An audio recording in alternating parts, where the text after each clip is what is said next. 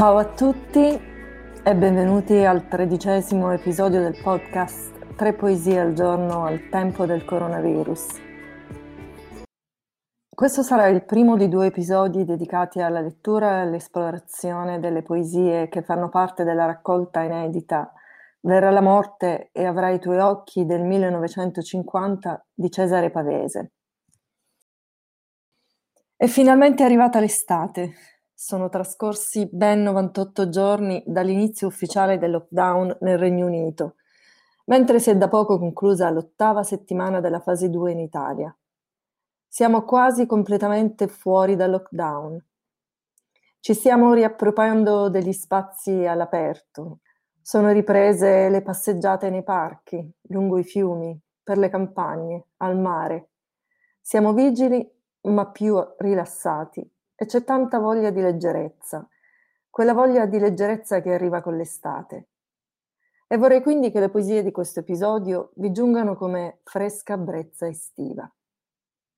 Io sono Emilia D'Aiello, vivo a Londra da numerosi anni e nutro un profondo interesse per la poesia Interesse che ho ripreso a coltivare con passione con l'inizio del lockdown, quando mi sono istintivamente rivolta alla poesia per trovarvi conforto e consolazione. Ma ho anche pensato di voler condividere queste letture, seppure a distanza, nei mesi più critici della pandemia, con amici e con chiunque si ritrovasse ad affrontare lo strano momento dell'isolamento. Ed è così che è iniziato il viaggio di tre poesie al giorno, un viaggio che settimana dopo settimana dedica un piccolo spazio alla poesia nella vita di tutti i giorni, sperando che questa, come tante altre, possa diventare una sana abitudine.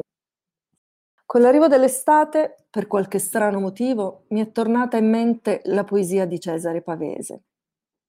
Cesare Pavese è uno scrittore e poeta per il quale nutro una certa predilezione, a cui mi sento particolarmente vicina. Credo che in parte ciò sia dovuto al fatto che sia stato il primo intellettuale italiano a tradurre e a far conoscere in Italia con le sue traduzioni scrittori e opere moderne della letteratura inglese e nordamericana. Ha tradotto autori come Melvin, Joyce, Defoe. E visto quindi il mio destino di expat nel Regno Unito e di persona che vive a cavallo tra due paesi e culture, ciò me lo rende particolarmente vicino. Penso inoltre che la poesia di Cesare Pavese sia tra gli esempi più alti di poesia italiana moderna. Credo che la sua scrittura poetica riesca a fondere elementi dell'essere, dello stile anglosassone, con il sentire e l'identità italiani, creando una poesia raffinatissima e moderna, dal ritmo discorsivo, ma molto fluido e anche tanto leggero, di chi riesce a vedere con lucidità le proprie emozioni, anche quando drammatiche, ma le sa analizzare e descrivere con pacatezza e distacco, senza però che queste perdano la propria intensità. La sua padronanza della lingua inglese lo portano anche a comporre con naturalezza in lingua inglese. Intellettuale moderno, fu tra i fondatori della casa editrice Einaudi, dove diresse la rivista Cultura, nel 1935 venne arrestato per antifascismo e visse per un anno al confino in Calabria. Nel 1943, durante l'occupazione tedesca dell'Italia, si rifugiò nelle colline piemontesi del Monferrato. Vivrà sempre una forma di rimorso per non aver direttamente combattuto nella Resistenza, a cui si aggiunse la sofferenza e il travaglio per la perdita di colleghi più compromessi di lui politicamente, tra cui Leone Ginsburg, catturato, torturato e ucciso dai tedeschi. Le poesie che leggerò in questo e nel prossimo episodio sono tratte dalla raccolta Verrà la morte e avrai i tuoi occhi, dedicata all'attrice americana Constance Dowling, con la quale Pavese ebbe un'intensa ma breve storia d'amore, pur non essendo ricambiato dalla donna nella stessa maniera. La raccolta rimase inedita fino alla morte del poeta. Si tratta di dieci componimenti ritrovati in un cassetto dell'ufficio di Cesare Pavese nella casa editrice Enaudi, presso la quale lavorava, dopo la sua morte avvenuta per suicidio nell'agosto del 1950. I dieci componimenti furono ritrovati all'interno di una cartelletta. Il testo delle poesie dattiloscritto, mentre i titoli e le date erano di pugno dell'autore. Otto di questi dieci componimenti sono in lingua italiana e due in lingua inglese. È interessante notare come Cesare Pavese abbia usato anche titoli inglesi per alcuni dei componimenti scritti in italiano, a dimostrare come la scelta della lingua per questi componimenti fosse stata istintiva e avesse seguito la scia dell'ispirazione poetica piuttosto che l'idea di un possibile pubblico fruitore. Probabilmente non furono mai intesi per la pubblicazione e sembrano chiaramente preannunciare il suicidio che avvenne dopo alcuni mesi e di cui la fine dell'amore eh, con Constance Dowling fu causa ma anche pretesto. Cesare Pavese, che viveva e lavorava a Torino, conobbe l'attrice americana Connie Dowling verso la fine del 1949, durante un breve soggiorno a Roma, mentre era ospite della sorella dell'attrice Doris Dowling, anch'essa attrice, che aveva recitato nel film Riso Amaro, capolavoro del neorealismo italiano. Quella con Constance Dowling Sarà una breve storia d'amore. Per Pavese un amore profondo, per Constance Dowling solo un flirt, come dirà lo stesso Pavese. Le dieci poesie furono composte nell'arco di un solo mese. La prima porta la data dell'11 marzo, l'ultima dell'11 aprile 1950 e puntellano poeticamente i momenti di questa breve ma intensa storia. La poesia in questa raccolta nasce da un, un ultimo rigurgito di vita che Constance Dowling dona al poeta, nell'animo del quale qualcosa si era già spezzato da tempo, l'attaccamento alla vita era già da tempo compromesso. Il pensiero del suicidio si era infatti affacciato da diversi anni alla mente di Cesare Pavese ed è ricorrente nel suo diario Il mestiere di vivere che fu pubblicato postumo.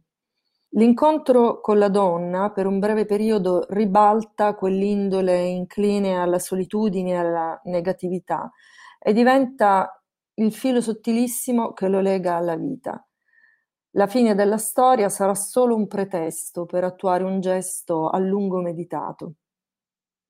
Nei componimenti di questa raccolta è la presenza della donna a dar vita, suoni, colori e sentimenti alle cose ma alle vivide immagini di vita si contrappongono costanti immagini di silenzio, gelo e morte, che scaturiscono dalla consapevolezza che la donna non ricambia lo stesso sentimento. Ed essendo lei l'elemento che lo tiene legato alla vita, alla fine di quell'amore diventa un ovvio presagio di morte. La prima poesia ad aprire la raccolta, ed anche la prima che leggerò stasera, fu scritta in inglese ed è rivolta direttamente a Connie Dowling, da qui probabilmente la scelta dell'inglese. Fu scritta dopo una breve vacanza a Cervinia con l'attrice americana. Alla lettura dell'originale in inglese farò seguire la lettura della traduzione italiana di Italo Calvino. Nella seconda poesia c'è invece un'alternanza di sentimenti di euforia generati dall'amore, ma anche il presagio di un forte dolore che quello stesso amore causerà. Sentimenti che invadono un animo addormentato dove tutte le emozioni erano da tempo sopite. La terza e ultima poesia, Passerò per Piazza di Spagna, è invece piena di immagini solari e trepidanti e culmina con l'immagine solare della donna. Passo alla lettura delle poesie.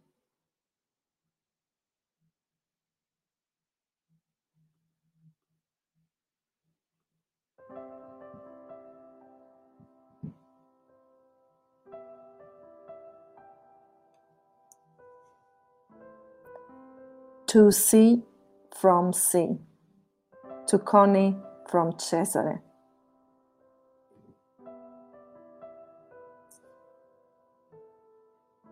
You, dapple smile on frozen snows, wind of March, ballet of boughs, sprung on the snow. Moaning and glowing your little hose.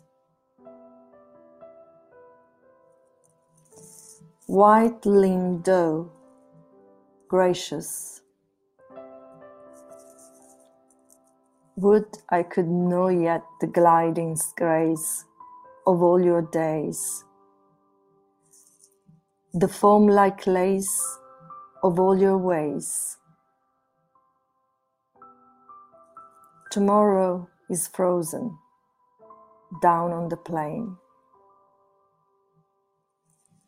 You, dappled smile. You, glowing laughter.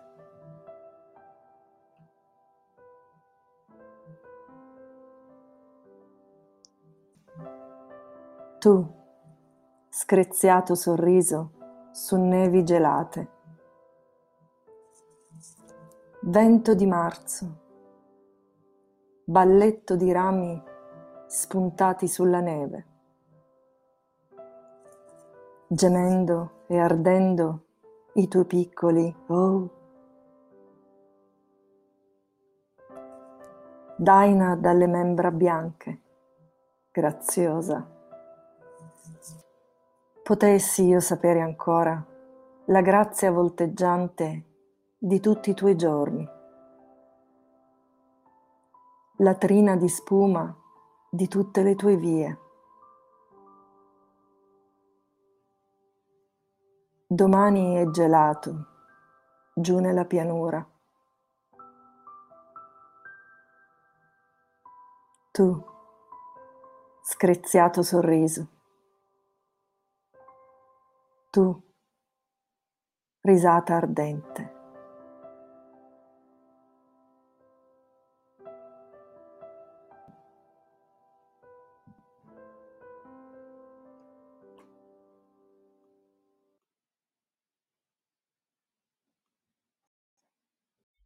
La prossima poesia si intitola You Window March. Tu, vento di marzo. 25 marzo 1950. Sei la vita e la morte.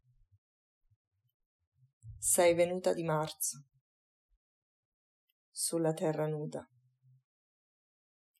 Il tuo brivido dura. Sangue di primavera, anemone o nube. Il tuo passo leggero ha violato la terra. Ricomincia il dolore. Il tuo passo leggero ha riaperto il dolore. Era fredda la terra, sotto povero cielo. Era immobile e chiusa, in un torpido sogno, come chi più non soffre. anche il gelo era dolce dentro il cuore profondo. Tra la vita e la morte la speranza taceva.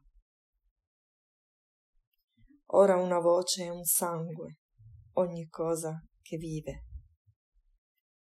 Ora la terra e il cielo sono un brivido forte. La speranza li torce, li sconvolge il mattino, li sommerge il tuo passo, il tuo fiato d'aurora. Sangue di primavera, tutta la terra trema di un antico tremore. Hai riaperto il dolore, sei la vita e la morte. Sopra la terra nuda sei passata leggera, come rondine o nube il torrente del cuore si è ridestato e rompe e si specchia nel cielo e rispecchia le cose. E le cose nel cielo e nel cuore soffrono e si contorcono nell'attesa di te. È il mattino e l'aurora, sangue di primavera. Tu hai violato la terra la speranza si torce e ti attende, ti chiama. Sei la vita e la morte, il tuo passo è leggero.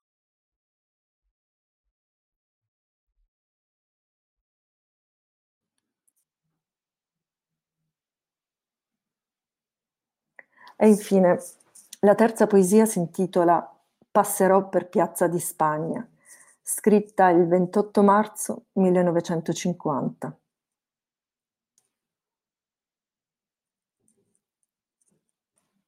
Sarà un cielo chiaro. S'apriranno le strade sul colle di pini e di pietra. Il tumulto delle strade non muterà quell'aria ferma.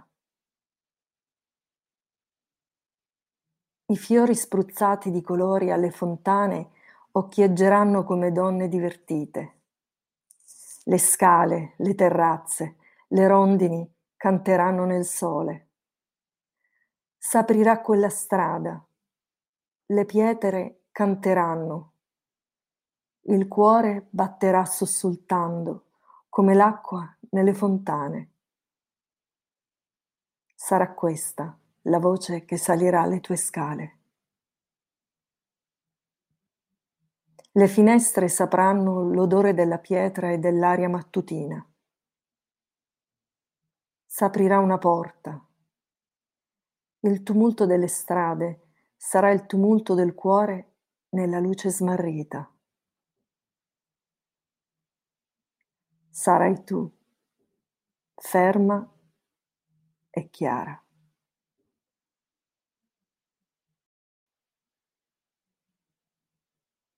E questa era la terza e l'ultima poesia del primo episodio dedicato alla lettura delle poesie della raccolta Verrà la morte e avrai i tuoi occhi di Cesare Pavese. spero che queste meravigliose poesie vi siano giunte come brezza estiva questa sera. Vi aspetto nel prossimo episodio per proseguire il viaggio attraverso i dieci componimenti di questa raccolta e nel frattempo vi auguro una buona settimana e come al solito che la poesia sia con voi e nelle vostre vite. Ciao a tutti!